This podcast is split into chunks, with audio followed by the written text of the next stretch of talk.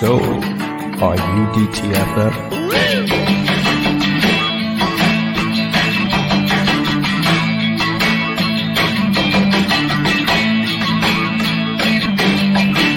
Once again, here's Drinking and Talking Fantasy Football with your host, Jake Trowbridge and Dustin Lunt. Good evening, everyone. Happy Tuesday. If you're joining us live, thank you so much. We have got a great episode this evening. If you can't tell, third person joining us. Um, I suppose if you're listening to us after the fact, you wouldn't know that. But uh, yes, we have a very special guest uh, back on the show.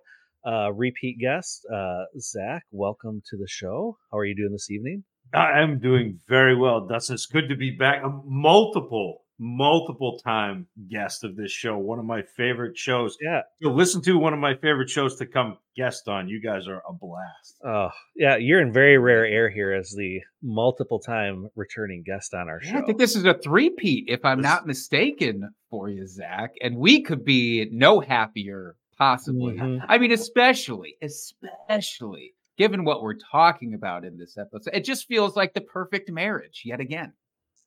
We're, we're back at it. I love, I love, I love the rookies. You know that. You know that. Too. and I there's do. no one better. Uh, you know, I just uh, didn't announce it here when I introduced you, but co-host of the Dynasty Dummies podcast, um, and I just want to say uh, I look forward to the Hoot Nanny every year. Uh, it's one of my favorite strings of podcasts to listen to because you guys just uh, the amount of information you pack into those episodes is incredible. So I, I applaud you on job well done with that because it is it is just great quality uh, uh, analysis. It's so much fun. It's really the credit should go to J Mike though. Like he, he's the one that that hosts it. He's the one that that packs everything in. I'm I'm just the the you know the the mouth. He he does he does all the the yeoman's work. So Well, before we get into all of our rookie discussion, um, I got to say hi to Jake, my co-host. How are you doing this evening, sir? Wonderful, wonderful. Wonderful. Uh, trying my best to block out certain chunks of this weekend, maybe for a certain team that we don't have to talk about that we happen to like as NFL fans. Uh, but outside of that, I'm doing pretty phenomenal. Uh, it feels like we're breezing right through this this schedule here, already into week eight of the NFL season. I don't, I don't get it. Uh, I don't get how we got here. Frankly, I think I browned out for a large chunk of uh, of the season. But yeah, I was looking at our home league, and we're already sitting here more than halfway through our fantasy regular season. So, Dustin, are you Mhm. ready to close this thing out? Are you ready to to drift in to the second half of this season? Well, at this point, it, it feels like it's going to be a slog getting to the end of the season here, just uh, with the amount of injuries. Uh, I know this week we have no byes on the on the radar, so that's nice. But I know we're to have plenty of them coming up here to have to uh, work through, uh, making those start sit decisions even more critical. Um, and I- I'll admit, I've been a little under par this this this fantasy season so far. So maybe I can turn it around here in the second half and, and make something happen. That's what you, that's what you gotta hope for. That's what you gotta hope for. Where if you're relying on a few of these players that we have some news about, uh, that's not going to help things. Speaking of injuries, Zach uh, uh, Ertz going to IR. It's it's a bummer. Zach Ertz started out the season actually looking like a very respectable tight end that you could use. You know, especially those first few weeks. Now he's out. Uh, he was already kind of being overtaken by Trey McBride though the last couple of weeks.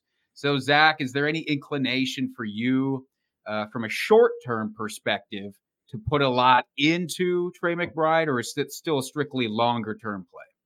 I, mean, it's it'll be interesting to see how they use him, but again, still a, a younger tight end. He's you can't he can't be young anymore, but he's a younger tight end, and he was a, a really fun prospect, uh, really athletic, really talented coming out. So, uh, dynasty wise, a player that I'm excited about. One of the when I when I take my scattershot tight end approach, McBride is is often one of the tight ends that I target. Uh, and so it'll be interesting. Still, not a great offense in Arizona, and so it, it'll be interesting to see how he gets used. See if he can kind of fall into the end zone and and you make your bones that way, but not not. I don't expect Trey McBride to be a top five tight end, you know, the rest of the way. That's fair. Good, good to lower those expectations for people who kind of get a little crazy. I think we all get a little crazy with tight ends because they're so sparse. So, so I understand it. Uh, Dustin, anything? I mean, I guess a streaming option for you to consider. Joshua Dobbs is trying his Yeah. best with this offense, but it's tough. He is. Uh, yeah, I guess he, you know, play the matchups.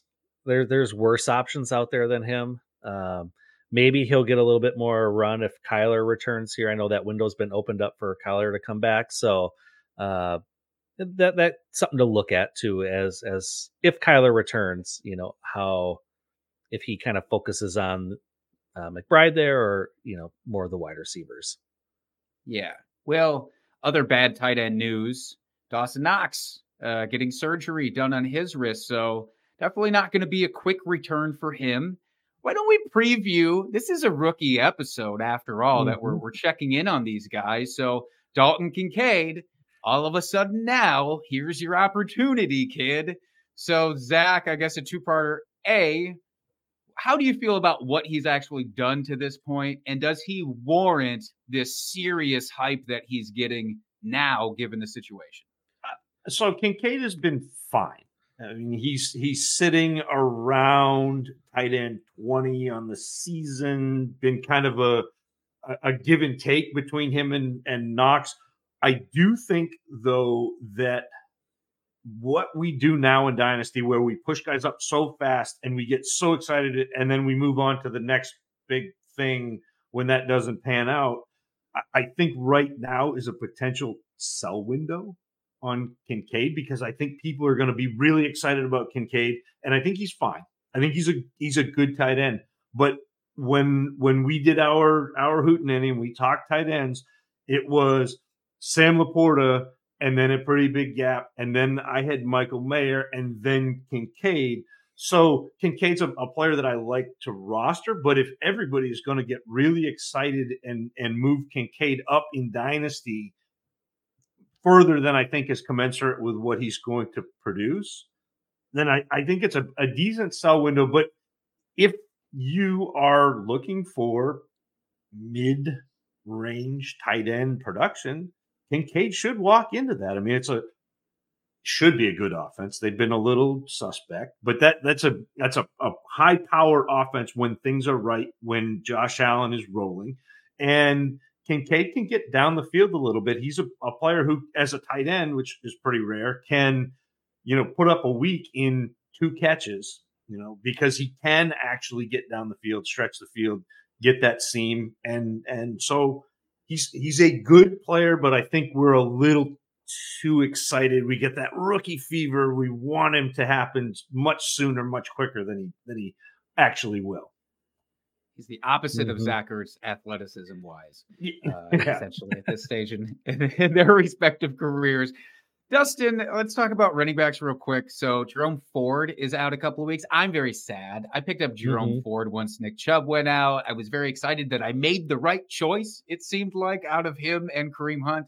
And now Jerome Ford's out. So now the question becomes Kareem Hunt or Pierre Strong. If you're looking at your waivers, Dustin, and you might be doing this in our home league, to be fair, do you have a, a preference to who you're picking up? Give me your Uh, dirty little secrets. I think I'm going to go with Pierre Strong here. Um, it is sad to see Ford go out. Uh, he was producing, you know, not Nick Chubb levels, but I mean, he was producing very, very well uh, in in an offense that was really lacking any sort of stars and, and offensive firepower. So, um, but yeah, I'm going to go with uh, Pierre Strong. Uh, you know, we all thought when Kareem Hunt was signed onto the squad, oh, he's the automatic. He's going to, you know, insert him here. He's producing this offense previously, yada, yada, yada. He's been fine, but he is definitely not the feature back that he once was. So give me Pierre Strong, the younger guy, um, more of the traditional uh, Nick Chubb type runner in the offense, and and Kareem Hunt will continue to kind of have that receiving role. I can get on board with that. Zac, what are your thoughts on these two? The interesting thing though with Hunt, I think so. I, I I agree, Dustin, with you but I think that Hunt is going to be that vulture and and the goal. He was even that with with Chubb for a, for a long time, where and it would frustrate the heck out of me because I love Nick Chubb. I, you know, he's a, a the for my money the best runner runner in the NFL. He, he, you know, you'd see him take that, you know, 40 or 50 or 60 yard run and and it's just fantastic. They get to like the five, and all of a sudden Kareem Hunt trots in. I'm like, you got to be kidding me. So, so while I agree with you that Pierre Strong is is far more dynamic and will probably get some between the tackles work. I'm really concerned that Hunt is going to come in, usurp the goal line work, get the touchdowns. He had two touchdowns last week on just 31 yards. I mean, that's that, that's where we're at. So it's a uh, it's not as exciting a backfield as it was two running backs ago, or even with Jerome Ford. Mm-hmm. Got to give it to the Browns for finding new ways to bum us out. Just seems like every single week. So, congratulations, Cleveland. You did it again. Uh, Dustin, speaking of doing it again, uh, are you ready?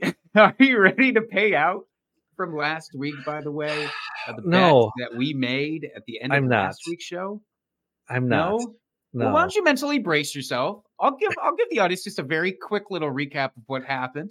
Uh, our guest as well. So at the end of every show, we like to make a little bet, go head to head, uh, NFL team versus NFL team that's actually playing each other that week.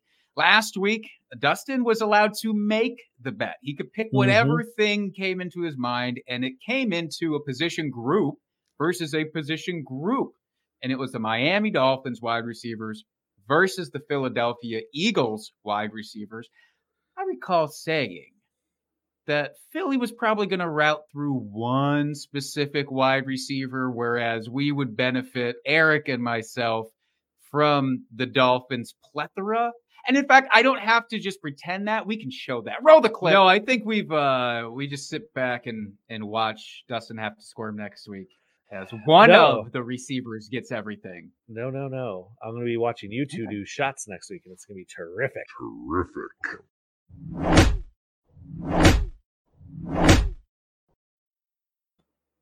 Thank you for that, Jake. That, that You're was very amazing. welcome.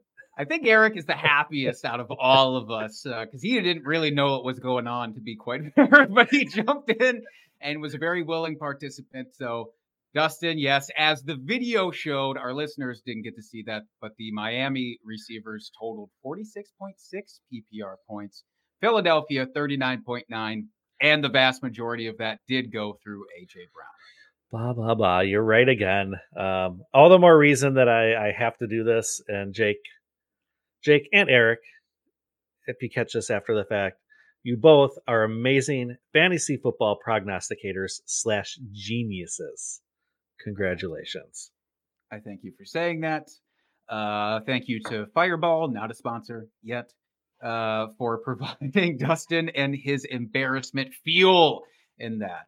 Not embarrassment. It's really just fuel to hopefully get this one right at the end of today's show. Mhm. That's right. That's right. All right, Jake, should we move on to our favorite segment of the drunk trade? Let's do it. drunk, drunk, drunk, drunk, drunk, drunk, drunk, drunk, drunk, hammer drunk, drunk, drunk, drunk, drunk, drunk. Drunk trade of the week.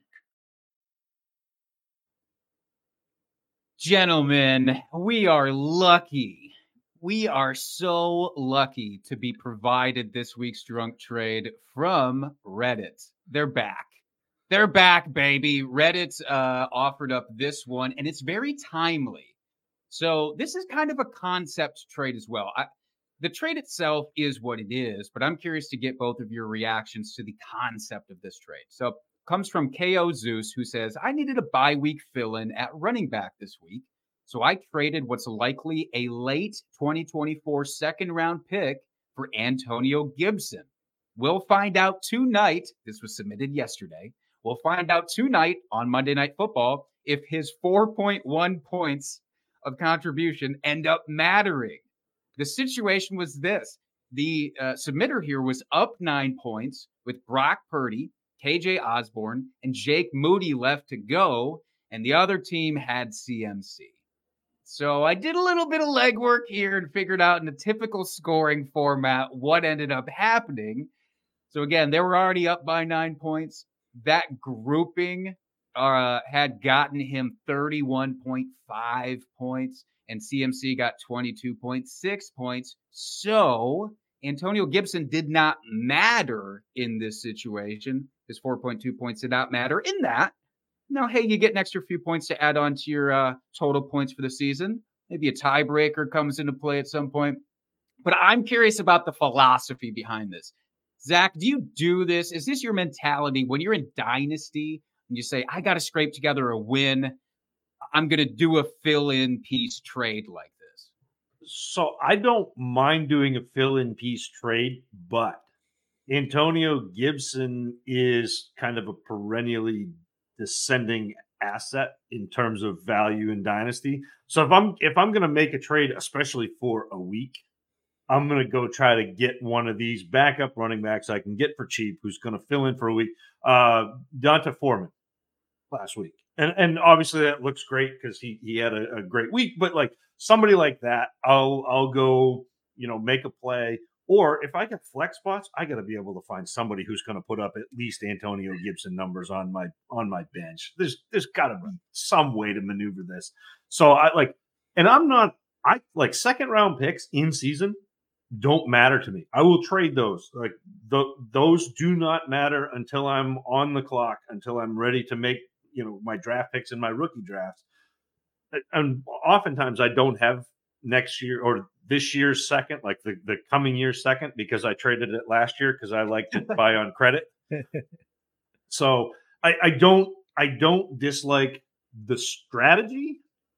Maybe do this like three beers deep instead of six and, and get somebody better than Antonio Gibson. I love Yeah. that. Dustin, I- what's I your agree. threshold? Yeah. I, I agree with Zac. I, I think the the the rationale behind this is is correct. It's spot on. Yeah, giving up what you're expecting to be a late second uh, for a running back or a bye week fill in, I think that is the right move. Uh, I, I would have hoped that yeah, Antonio Gibson's not the answer, but maybe in this league, that's all he was able to get for that price. You know, we don't know the league or um, you know any of the anything surrounding it. So maybe this was the best offer he could get uh, for that late second. So, uh, but yeah, I love the the philosophy behind it or the rationale behind it. I, I'm all for it, and I think that is the right move, uh, especially if if you feel like it's going to be a close week and you're not real confident on uh, any of your bench assets. I've learned that I'm much stingier with my picks than you guys are. That's actually not surprising. I'm a very cheap person by nature, so I shouldn't be shocked by it. But I look at seconds like, oh man, I'm going to hoard second round picks. Third round picks, that's where I get crazy and I just start firing them out for for anything. Uh, but I think it's probably tough at this point to find. Maybe it's not a fill-in running back for a third round that you'd feel comfortable with throwing out. Like you said, yeah, D'Onta Foreman. I could get on that train. Uh, you know, you could have just picked up Emari Demercado and started him like everybody said to this week. Nobody bailed on him after last week's dud performance, that's for sure. Uh, but yeah, it's it's an interesting one. Thank you, Reddit, as Mhm. always. As always, thank you. All right. So, should we get into the main event here and really dive into these uh, rookies and kind of the state of the state on, on this year's rookie class? Are we all in? I, I'm excited. I'm in. All right. So, I'm not going to start with Jake, your first question there. Um, I'm going to skip over it because it's what I want to do. Uh, so, Zac, which rookie has surprised you most to this point? Whether it's good or bad, we don't care. Or if you do want want to do one of each, It's it's really easy. The good is really easy. I mean, it, it's Puka Nacua. Mhm. Like, fifth round pick, uh, a player that I had graded out as I think my ninth or tenth wide receiver in the class. Like this was not a player that I was really excited about coming into the season. Yeah, he popped off at the Senior Bowl, but that's such a small sample size that it, it's really tough. And to me, the the idea of the way the way running backs function and the way wide receivers function when there's a, a fill in when there's an injury. So like the Cooper Kupp injury, generally I, I think of running backs as an elevator where the next guy comes in, goes up to the top floor, and then he goes. Whereas wide receivers, I tend to think of as an escalator because the player who's coming in doesn't move into that number one role. There are at least two other receivers ahead of him, and the the targets get allocated to the talent. Puka Nacua coming in as a fifth rounder. You're not expecting him to have the talent to drive the targets. After that first week, you're like, okay, well, this may be a fluke. We've seen Ogletree do this. We've seen Travis Fulgham do this. But he continued and he continued and he continued, and Cooper Kupp came back and he continued and he continued. And so this is bona fide wide receiver Puka Nacua who everybody but Derek Brown that I know of absolutely biffed on. Yeah, who knew that he was having brunch with uh, Matt Stafford here in the off season? All the difference, doesn't it? And with Puka Nacua, so you you saw like he came back. I know everybody was a little disappointed the first week back for Cooper Kupp because oh man, Cooper Kupp got everything. Now Puka throwing back on the trash heap. This is what we expected all along. And then he comes back the very next week. It's like, oh, remember me? I'm still really good here. And you're saying like the re- the rest of the way, you could anticipate him being that, right? Or are you expecting He any should- bra- crack off? Yeah, he sh- like this is we've seen what the offense looks like in Los Angeles. We've seen what Puka Nacua looks like. We've seen, him be able to separate against man. And the thing that he does really well, which is super cool, and especially within the framework of that offense working opposite Cooper Kupp, he attacks zone defenses really well. He does a really good job finding those because there's a there's a transition point in a zone defense because you're covering areas, not players. And so there's a handoff point where one defender hands off the receiver to the next defender who's covering the next area. And Nacua does a really good job finding out where that handoff point is and stopping because now nobody's got him and he's created a lane for the quarterback to throw. He's been really good at that. And the other thing is, you know, it's yes, he, his his college performance was underwhelming. His draft capital was underwhelming. But what he is doing in the NFL matters more than any of that. Like mm-hmm. that that is what matters. And you've seen perennially four teams a year be able to sustain two top 24 wide receivers. And this is something I harp on a lot on the Dynasty Dummies podcast. We actually did an entire episode coming into the preseason about this because people look at, oh, he's just a slot receiver. Oh, he's a wide receiver too on a team. Four teams every year, almost invariably, support two top 24 wide receivers. And Matthew Stafford has done it a bunch.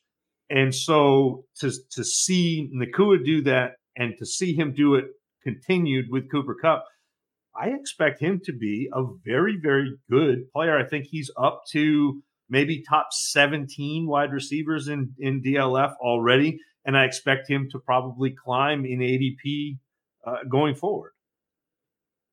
Hmm Now, what about on the flip side here? Um, and I know it's too early to declare any sort of rookies a bust, um, but but who's been underperforming so far that uh, you're a little surprised at? So uh, there, there are a couple. Uh, the first one is pretty obvious. It's Quentin Johnston. Uh, he was kind of consensus top four wide receiver coming out in this class. Went to uh, the Chargers, ended up with the big arm quarterback in Justin Herbert. You're like, oh, this is going to be fantastic because Quentin Johnston can get downfield and, and win jump balls. Mike Williams goes down. You're like, this is, you know, you couldn't script it any better for Quentin Johnston. And immediately he has four targets in two weeks, and Josh Palmer is the guy. Like that's that's exactly what you expected. So the the Quentin Johnston thing that is a little surprising, although if you go back and, and look at my write up of Quentin Johnston, I I I gave him the the white whale, the Moby Dick, where we're all chasing the Calvin Johnson, we're all chasing the DK Metcalf, we're chasing the big X wide receivers, and we forget about N'Keal Harry. We forget about Kevin White. We forget about Mm. all of these X wide receivers who didn't quite separate downfield, didn't quite get targeted in the areas where they could succeed closer to the line of scrimmage. And so that one is a surprise, but not completely blindsiding.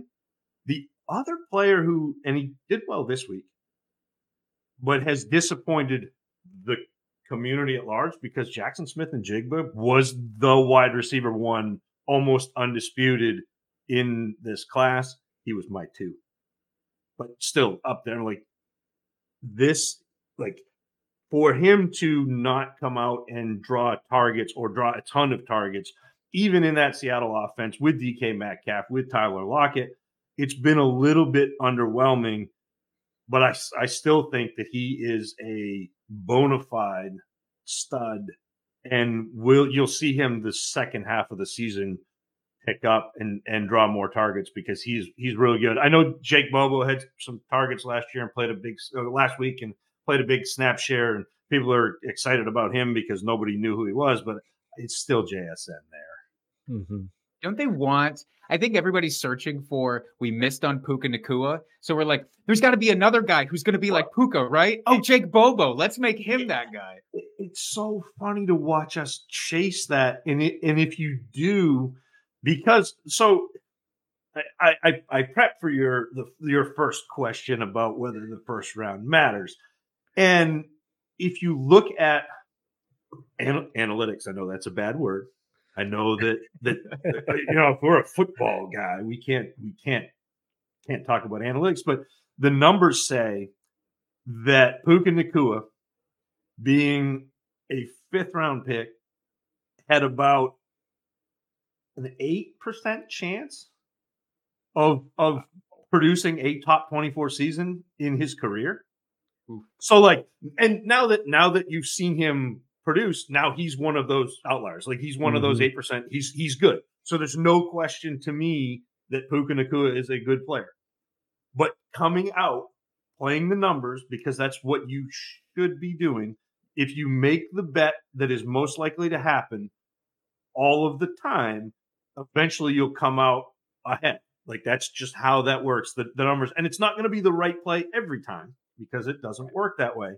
I know that we want to think that analytics has, you know, this magic bullet and, and they can predict the future. It doesn't work that way. You're making the best bet the most often, and eventually that shakes out over the, the large sample size. And so uh, that to me is, you know, how how you play. You don't don't chase, don't chase because they're it's it's rare. And if you're chasing, if you got Puka Nacua in the third, fourth, fifth round of your rookie draft, that's when you should be chasing those guys because those, you know, a, a third or a fourth or a fifth round pick in a rookie draft, those don't matter. Those don't ever hit. Like you know, those are those are two, three, four percent chance of hit. Like that's awesome because now you made a bet where you you spent a pick that had a two percent chance on a guy who had a nine percent chance. That's a win.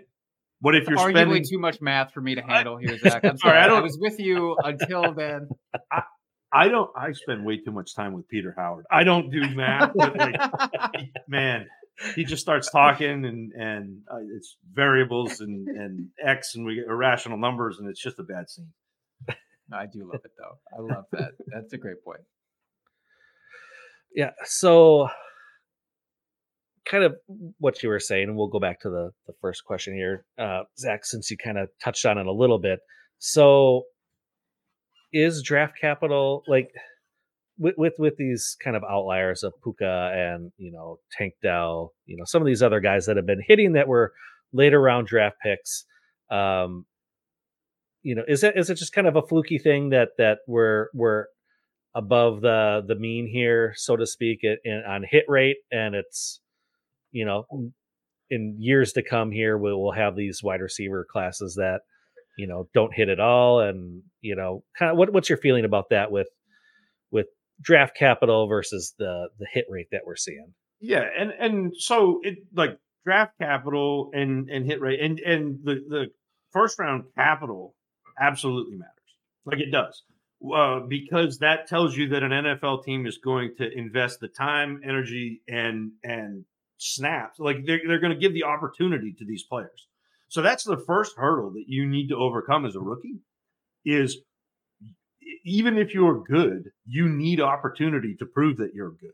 So somebody like Puka Nacua coming in as a fifth round pick, he's got an uphill battle as opposed to somebody like Quentin Johnston who came in as a first round pick. He should have every opportunity throughout training camp, throughout the rookie mini camps, and and the preseason to prove himself. So it's a lot harder, and that's part of the reason why draft capital matters. The other part of the reason is the NFL is actually pretty good at this. I know we kind of dump on them for their their drafting, but like they're pretty good at evaluating players. Uh, you know, like Belichick and wide receivers excluded, but but they're they're they're pretty good at this. And so most of the time, the guys who go in the first round are the best players. And so you get a leg up because you have opportunity. You get a leg up because you're a better player. And and that's kind of how this works. So so the hit rates for rookies still decrease progressively by the round they're drafted in. And, and Peter Howard and, and Dave Wright and uh, Jacob Rickroad have done like a ton of just to name a few guys that I really respect. They have done a ton of work specifically on this and on the hit rates of you know the the draft capital draft rounds that players are taking in the NFL draft, and then the hit rates of our rookie picks by round, and they they both decrease a, a lot, but but it's not predictive, and this is what we were talking about before. Like it, they're not saying that because this player was taken in the top twelve, he's going to be successful. He's just got a better chance to be successful, and so. Mm-hmm. You know, you still have players who are drafted and flame out, even though they're first round picks, N'Keal Harry. I'm not sore about that at all. I'm not. they, they, they definitely, you know, that was, that's that twice was, the spot in, inside of 30 minutes that you've mentioned N'Keal Harry, and I was having a good time. I'm sorry. I like. I, I'm a I'm a very bitter. I'm I'm having I'm having post traumatic Rod Rust flashbacks. I, I sat through a one in 15 Patriots team when I first started caring about football. You know, like like eight year old Zach is there and Rod Rust just running the team into the ground. And now I'm I'm back here with this team that should have lost to the Bill. Like I was cheering against them. I wanted them to lose. Go, you know, just just fully embrace fully embrace the the you know maybe we can end up with Drake Maye. Maybe you get uh, Marvin Harrison Jr. It doesn't matter. Somebody to to add to this team that is just abysmal. So I'm sorry. I'm sorry. I got N'Keal Harry uh, on the on the brain. It just flashbacks. Like N'Keal Harry's in the trees, man.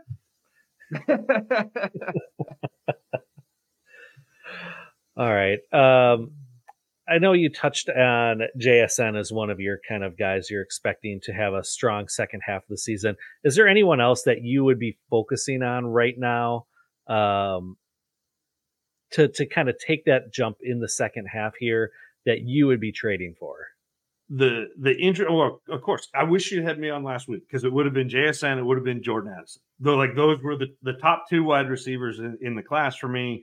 They had underwhelmed that feels like a little bit of a cop out now since Addison went off for 100 and whatever it was yards yesterday, and and JSN had a touchdown and and 60 or 70. To me, right now, it's uh, maybe Rashee Rice in in Kansas City, who started off a little slow, scored another touchdown this last week. People are still kind of like hemming and hawing. Andy Reid doesn't really like young wide receivers. He doesn't play rookies. But guess what? Patrick Mahomes likes him. Mahomes likes him because he's open all the time. And Rashee Rice did that in college. He drew tons of targets. He can go down the field. He can play big, but he can also separate and and he has a, a nose for the end zone. So that is uh, a player that I really am interested in acquiring. And so, I, like, and to me, it's it's that or it's somebody like uh, a Charbonnet or a Roschon Johnson, who you're you don't wish injury on anybody, but you also understand the landscape of the NFL. And I think Charbonnet and Roschon Johnson are both very, very talented running backs in a position where you have that elevator. In a position where if something were to happen to Kenneth Walker, say he wins Publishers Clearinghouse, he gets a month long vacation, you know, he's going to Bora Bora, all of a sudden Charbonnet could step in. Charbonnet has, I think, better pass catching chops than Walker does. He's not quite as explosive, but but you know, Walker's a top eight running back right now in in PPR. So why like why not go attack that where it's kind of the the theory behind zero RB. So people people get scared of zero RB because I think you're not drafting running backs. So the, the real title of zero RB when Shawn Siegele wrote the original article is anti fragility. It's it's a bet against injuries because you know that running backs get injured at a higher rate than other positions. So adding somebody like Charbonnet, adding somebody like Roschon Johnson for the second half of the season, to me, it's a smart bet. Mm-hmm. Now, I've been a big Roschon fan um, all through the offseason. Uh, I said going into the season, I figured by the second half here, he would be the the main ball carrier in in Chicago. Uh, with what we've seen Foreman do and, and Khalil Herbert's coming back from injury, is there still a clear path for him to take over that backfield? There's never a clear path, but I think that again, it's it's a matter of opportunity. It's it's what D'Onta Foreman did this past week. It's the what if. It's the man if Roschon Johnson had been healthy, and that's what you're hoping for because to me he is an absolute workhorse back. Like he is phenomenal, and the only reason he didn't get to do that in college is because he is behind one of the top three running backs that I've watched since 2017. Like in terms of film grade, it, it's Christian McCaffrey, it's Saquon, and then we're at Bijan and Jonathan Taylor. Like he is that guy. And so it was hard for Roschon Johnson to to get any traction in college. And also, I don't know, I don't know how much you guys know about Roschon Johnson coming into college. He was a mm-hmm. quarterback in high school. Okay, oh, so he came in had not played running back until he got to oh, college, oh, wow. and and so he played at Groves High School in Texas. He had seven thousand seven hundred and ten passing yards. He had four thousand nine hundred rushing yards and eighty five total touchdowns as a high school quarterback. Hey absolute monster. And they he came in, they were like, Yeah, you know what? We're gonna we're gonna move you to running back. And and so he he kind of bounced around, learned the position, and you can tell that he played quarterback when he is in pass protection. That man blocks like crazy, which you expect to eventually mm-hmm. get him on the field. He's a great pass catcher and a good runner. So like all of those things I love. Sometimes you know the NFL they they make make guys earn it. It's just kind of what we do, and especially with the running back position. Mm-hmm. Especially with and we Bears. never know what I was going to say. We never know what the Bears are doing, yeah, so yeah. that makes sense. I also can't believe that his college literally did to him what the NFL tried to do to Lamar Jackson unsuccessfully, thankfully. Yeah. But that really happened. The man had to go through that. He changed his position. That's crazy talk. Yeah. Mm-hmm. Yeah. So what about the? I know we've talked a lot about the running backs and wide receivers. Um, let's let's switch it up and talk quarterbacks here for a little bit. I mean, it is the sexiest position. Let's be honest. Um, you know, we've got Stroud, um, who has played really, really well uh, throughout this rookie season. Um, we've got Young going through some growing pains. Richardson can't really make an evaluation uh, from the limited playtime. Although I guess asking you, the rookie guru here, uh, from what we saw from Richardson for those first few weeks, does that give you hope that he can take that next step? Because I know a lot of the knocks on him was his accuracy, uh, and, and and we were hoping you know he play this year, maybe take that Josh Allen next step next year. Uh, but now that he's been shelved, uh, does this change anything, or you know, what are your thoughts on that?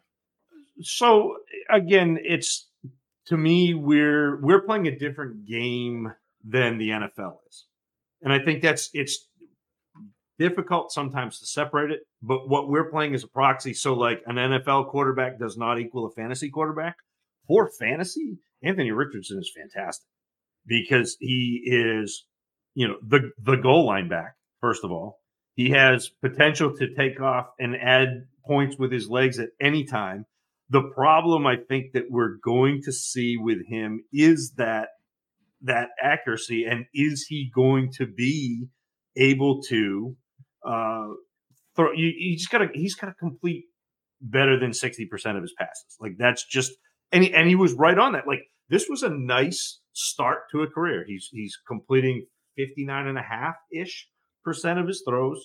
You know obviously short short season small sample. The injuries he got he got nicked up a couple times. But it's it's not a bad start, but I do think that the NFL is scared of guys who they're they're quick to go away from them. I mean, how quick were, were people ready to turn on Justin Fields? How quick, you know, are, are they to to Trey Lance? And and now I wasn't a Lance guy, but like he didn't ever really get an opportunity outside of four games in his rookie year where they were just like, yeah, here, run to to prove himself. And so the NFL and it's it's really funny because they've started to kind of turn, but it's it's a little bit like turning an aircraft carrier.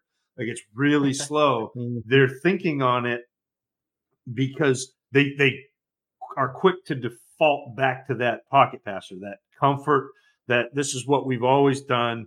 Uh, even even the Lamar Jackson and and it's funny to watch fantasy watch dynasty 3 weeks ago if you tried to trade Lamar Jackson you could not get anything for him and it was because people were worried that he's just a runner and maybe he's at the end of his you know end of his rope as a runner and then you had last week where he throws for whatever everything all the time. It's real casual. Yeah. Yeah. Yeah. Like he, but he, he has, has always been a better thrower. Uh, Jalen Hurts has always been a better thrower than somebody like Richardson. And so it's, to me, it's a little bit of a scary proposition for Dynasty. He, he, I would treat him as a running back in, in the way that I think about him in Dynasty. Because when the way I play running backs is I'm going to use them for two years, three at the outset, and then I'm going to try to trade them for a pick and a young, what I consider a young proven player. Usually it's wide receiver. That's how I that's how I trade running back. So I'll use a running back for two years, three, maybe three, and then trade them, depending on where my team is at. And I think I would treat Richardson the same way because I don't think you're guaranteed the longevity if he does not develop into a passer. I think you're going to get his, you know, his four years or five years of a rookie contract. And I think they'll use him because he's talented. But if they can't get over the hump as an NFL team, there's nothing tying them to Anthony Richardson. So uh, again, he's very good, heartening. I like what we've seen, but I haven't seen enough yet as a thrower not to not to mentally treat him like a running back when I am looking at my dynasty rosters. It's Mhm. a great way to put that. I've never once considered it that way, but now it's all I'm going to be thinking about. I was actually in your first part thinking I'm going to go find who has him in my dynasty league and send a trade offer. And then you got further into your statement, and I said, "Well, okay, I will back off a little bit." And I don't like I don't mind the trade offer part of it. Like I don't mind going and acquiring him, especially where he's injured. You might be able to get him for somebody might, may, oh, he's a running quarterback. So there's this logical fallacy that they get injured more often, which is really funny because oftentimes the running quarterbacks can can kind of manipulate the hit that they take because they see it coming, as opposed to a guy who's not mobile, who's getting hit from the blind side, and you don't have time to kind of, you know, situate yourself. So like I'm not I'm not averse to going and trading for Richardson any more than I would be averse to going and trading for Breece Hall or Uh, you know who uh, Bijan Robinson. Like I, I will go acquire those players, but I'm acquiring them with the idea that my window for them is two, maybe three, because I want to trade them before their value starts to go. And, I, and I'll give up a year or two of production to gain to to get back the value to recoup the value. And like with running backs, it happens so often. And you're making this bet, and this is another one of those where we talk about percentages. You talk about making a bet, and you have to do it every time because if you don't, and you start picking and choosing, you get caught with Todd Gurley. You know, Oh, and, no. and and like, look, you you you trade CMC, and yet like you missed out on CMC because he's this incredible player, and he and he's continuing to produce. But maybe you got back, you know, AJ Brown and a draft pick. Eh, It's not that bad. Or maybe you got back Justin Jefferson and a draft pick, with, like at the beginning of of Jefferson's career. Same thing with Jonathan Taylor. Like if you traded Jonathan Taylor after his, you know, he was the running back one. That's when I want to get out, not because he's the running back one, but because I've already had two years of Jonathan Taylor. And now it's time for me to recycle that to go get a young proven wide receiver, which is how I build my dynasty teams, and get another pick, or get a first round pick. All of a sudden, I can add another running back to that wide receiver, and I've I've got a, a nucleus to build on. And so that's that's just kind of how I approach that. I love it. Mhm. Mhm. We talked about Anthony Richardson, who's out the rest of the season. Which quarterback who's who's still fingers crossed healthy and going to stay healthy from these rookies would you rather have the rest of the way then? I mean, it's got to be Stroud. Stroud's shown so much that uh, like he's he's been, and he was my QB three coming out. I I had them well with grades. I had them Bryce Young, Stroud, Richardson. For fantasy, you had to have Richardson to me first, and then Young and Stroud at least on on film. But like I always describe watching quarterbacks and trying to evaluate quarterbacks is a little bit like throwing darts blindfolded in a hurricane. Like you can kind of figure out like which direction sort of they're going, but yeah, That's Yeah. understandable. well, the, Well, wide receiver, can we? I'm sorry. Go ahead. No, no, it's just there's just so much we don't know. We don't know the play Mhm. call. We don't know if they're half field read. Like there's just so much we don't know, and there's so much that's predicated on what's going on in their head and how they process. It's so hard. Well, you mentioned Stroud, so I just have to do this. And Dustin, you know I'm going to try to steer him towards somebody here, but I want to jump over running back to wide receiver for just a second. You cannot say Jordan Addison or Jaxon Smith-Njigba for this answer. You can't do it. We've already talked about it. what other rookie wide receiver would you be interested in the rest of this season? Who would you be most interested in? Who would it be? are are are you trying to are you trying to Tank Dell me? What are you what are you uh, doing? Never. that I would never. I would never do that So with my mouth, but with my it's- eyes. it's funny. Well, so it's funny. The the way I end up drafting in the back end of my rookie drafts is listening to other really smart people. Peter Howard is one of the people that I consider really smart who I listen to. And he was on Tank Dell from the beginning. And, and so like and what he's done has been fantastic. And, and it, I ended up with more uh more Tank Dell than I ever thought I would. And also Josh Downs, which like those are those are Peter Howard's two guys that he loved. And I'm like, all right, whatever. I got a third round pick. There's nobody here that I really want. Peter, you're the guy. I'm gonna I'm gonna take downs or I'm gonna take down. Those two players I think have been really promising early. And I think they continue to be uh, going forward. And it's really nice to see, especially with Dell, nice to see him because he gets open so easily, and that's what he did in college too. Is he just separates? That he's he's going to have four or five yards because he can come up, plant, get a defender going one way. It's almost like that Iverson crossover, and then he's gone the other way, making making a defender guard him in two different directions. So if you can get if you can get him going one way horizontal and also drive vertical, now they've got to make up two directions. That's what Dell does. And Stroud is really good at, at finding that open player. And so that's like I, I don't I don't disagree with that at all. This is this is a good class. This is a good class. Mhm. It's amazing. Uh, All right, I w- I won't I won't take up any more time trying to force uh, that particular issue. I deferred back to you, Dustin. All right, and um, let's let's finish off with the tight ends here. Um, you know, LaPorta has been amazing. Nothing that I expected, uh, at least this early on in his career, uh, especially with how the Lions treated uh, T.J. Hockenson. And I know you said you're a big fan of Mayer and um, Kincaid. Um, what about after that? Any any of the rookies that maybe you'd be targeting uh, that you think are going to have a strong second half of the season here? So, uh, rookie tight ends, uh, the second half of the season thing is not what I'm looking for. Like rookie tight ends, it's really hard to get on the field. It's really hard to produce. It's really hard to learn because you're essentially learning how to be an offensive lineman and a wide receiver at the same time. And so, like, I love LaPorta coming up. Loved it. Like, uh, I'm sitting there watching, and it's like, okay, this he reminds me so much of George Kittle. It- this is fun.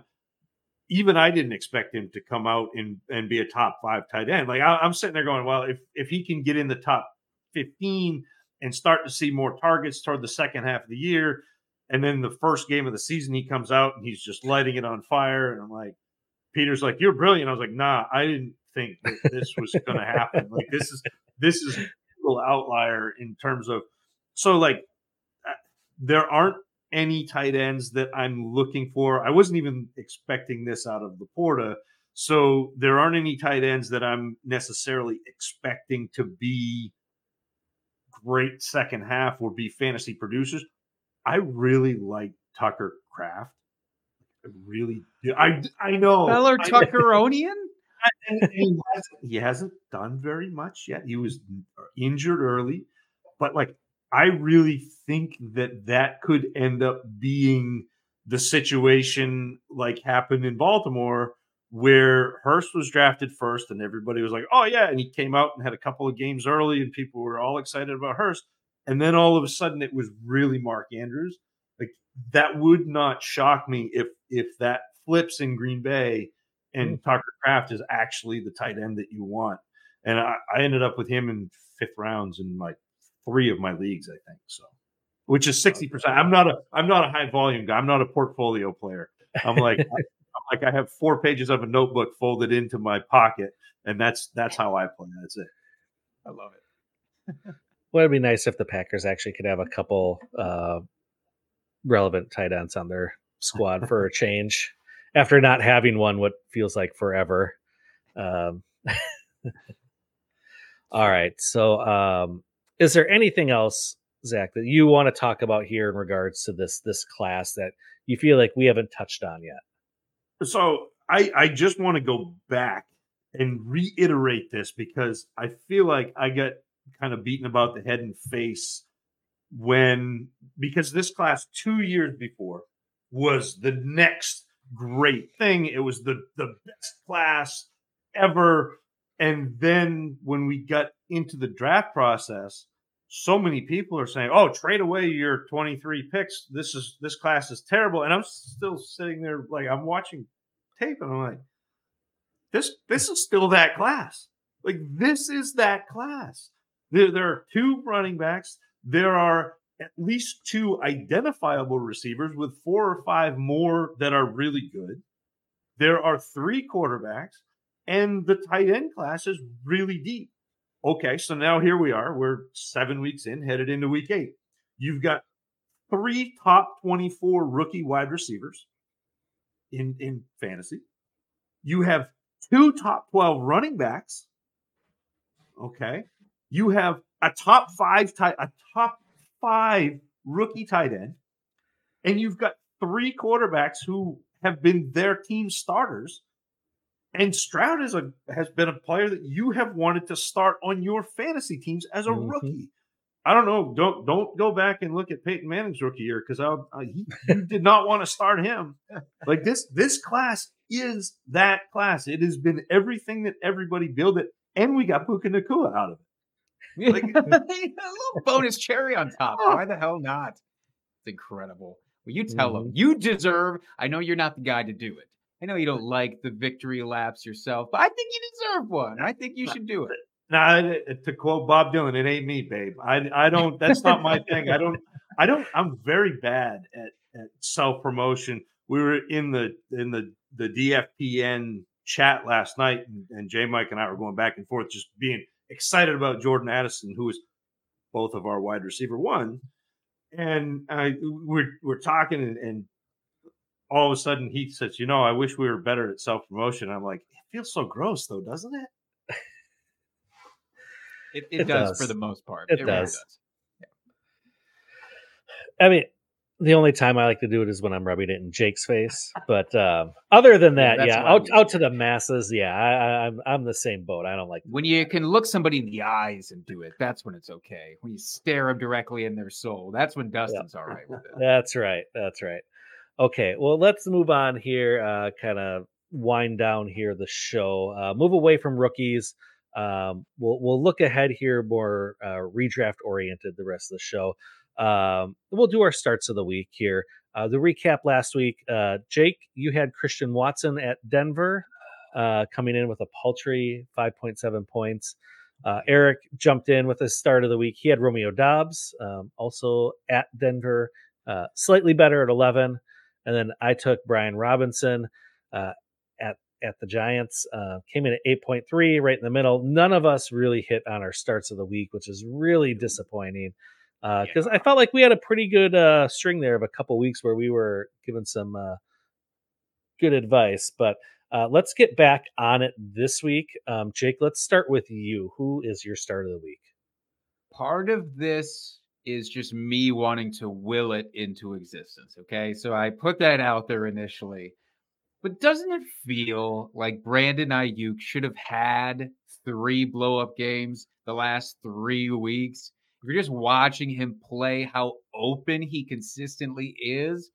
And it's not necessarily that he's not getting targets, but he's not getting the best targets. He's not getting the most high quality targets necessarily in these last three weeks and he's managed to hover just around 10 fantasy points in full PPR during that time.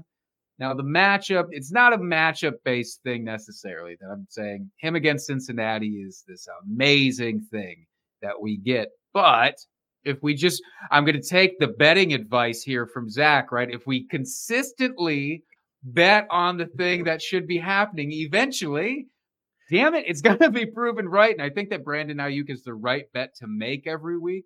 We're just not seeing it happen thus far. And maybe we get a little bit of the shootout here with the Bengals versus the 49ers. I mean, you would argue that you already saw that with the Vikings and it didn't happen, but I'm back in on Brandon Aiyuk here, uh, hoping for a nice top 20 finish at least. Nice. Zach, do you feel like jumping in here with a with a start for this week? I could give you a start for this week. So the and this offense has been pretty abysmal. The the the Pittsburgh Steelers have been terrible, but they're playing Jacksonville. Jacksonville has given up uh, the second most quarterback one games so far this season.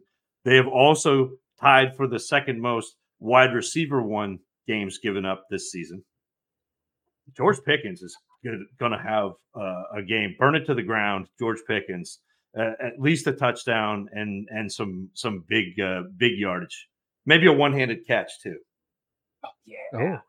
Just for style points. If you're in a league that gets style points, especially, it just be waiting for that. It'd be Mm-hmm. amazing. hmm Yeah, and my start this week, I didn't put anything on the show sheet because every time I was looking at the schedule, trying to figure out what the hell uh, start I was going to give you guys, I just I kept coming back to one, and I didn't want to do it because it, it's going against my homerism here.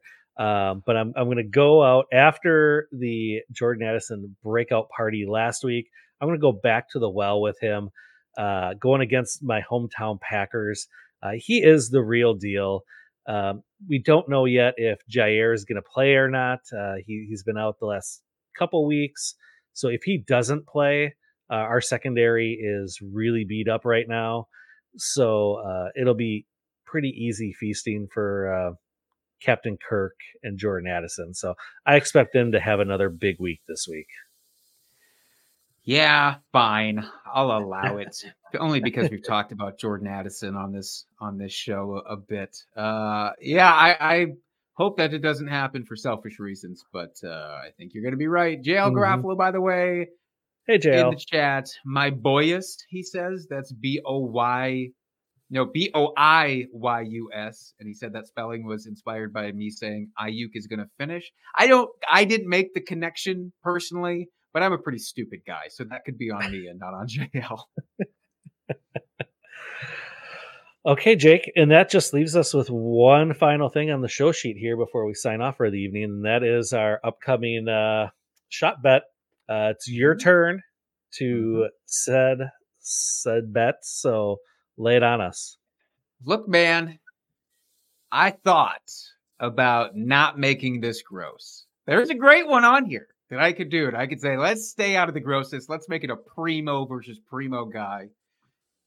I decided against it. I decided let's get gross. Let's do this thing. And Zac, you are under no obligation to put yourself on one side or the other of this, but you are allowed to either side pick your favorite. We're not doing one player versus one player. We're not doing position versus position. We are doing one player versus two players at their respective position. We talked about Oh. Jacksonville and the Steelers. I want to know are you more interested in full PPR, Travis Etienne on one side, or Najee Harris plus Jaylen Warren on the other side? What do we feel here? Dustin, kick us off. Do you want to believe that the power of two can actually overcome Etienne? Do I want to believe? Yes, I do. Um, do I actually believe that? I don't know. Um, I see. So you want some more time to uh, to debate this, I think. Well, Zac, what do you feel like if you were to choose one side? What would it be? I think I'll I take the ETN side, and and as a as a pass guy, I think that you're going to see some some TJ Watt and some oh I got to get the ball out quick, and and that benefits ETN. I don't hate it. Dustin, Yeah. have you decided? Does that sway you at all? I mean, that was- that he needs the ball out. that was my biggest concern was just that you know front line for Pittsburgh. Um, but I think I will stick with my gut and go ETN as well. All right, gentlemen. Well, I get the benefit of two. Was this maybe a, a ploy on my part to hope you would pick the two? Yeah. Did I oversell it? Probably. So uh, I will be back here probably to take the shot and call you both geniuses next week. But we will, we will see. All right. Um, any final thoughts from either of you here before we sign off for the evening? I I got one. JL John Luke in the chat. Congratulations! I I saw he got married this past weekend. So he did it. Congratulations. Very big congratulations. Uh, I think that's probably the third best day in his life, uh, behind only when he got to meet me for the first time. And then second was when he won his fantasy league last year. I heard all about it after I met him the first time. So I think this is a top three moment, though. Yeah, for sure, for sure. Well, um, Zac, I'll give you a moment here to plug anything you want. Tell the folks where they can find you, what you're up to, things like that. So you can find me at the Dynasty Dummies, but I'm always going to plug Fantasy Cares, fantasycares.org. Uh, you can donate there all year round now. It's a 501c3 charity organization. And if you find their YouTube, you can watch the SFB 13 weekly wrap up with, with Russ Fisher. And there are giveaways, there are places you can donate. There are a lot of fun things to me, fantasy cares and adding that charity element to your leagues. You know, even if you're not involved with fantasy cares, you can do that. You can throw uh, a, one of your league dues to a charity ticket. You'll feel better about it. It's disposable income. It's a great thing to do, and and so that's that's my always my parting shot is charity and fantasycares.org. Mhm. Love it. Couldn't have said it better myself. Um, well, as always, folks, uh, thank you for joining us. Uh, you can find my partner at Jake Trowbridge. You can find the podcast at Drinking Fantasy. or you can find me at FF Dusty Dog. We are here for all of your fantasy or non fantasy related questions. Uh, do all the things we tell you to do every week. You know, give us five stars, give us a rate, review, uh, subscribe, all that good stuff. Uh, so you know when we are doing what we're doing when we go live, all that fun stuff. Um, and as always, folks, we'll see you next week. Keep drinking and talking fantasy football. Cheers, FFers.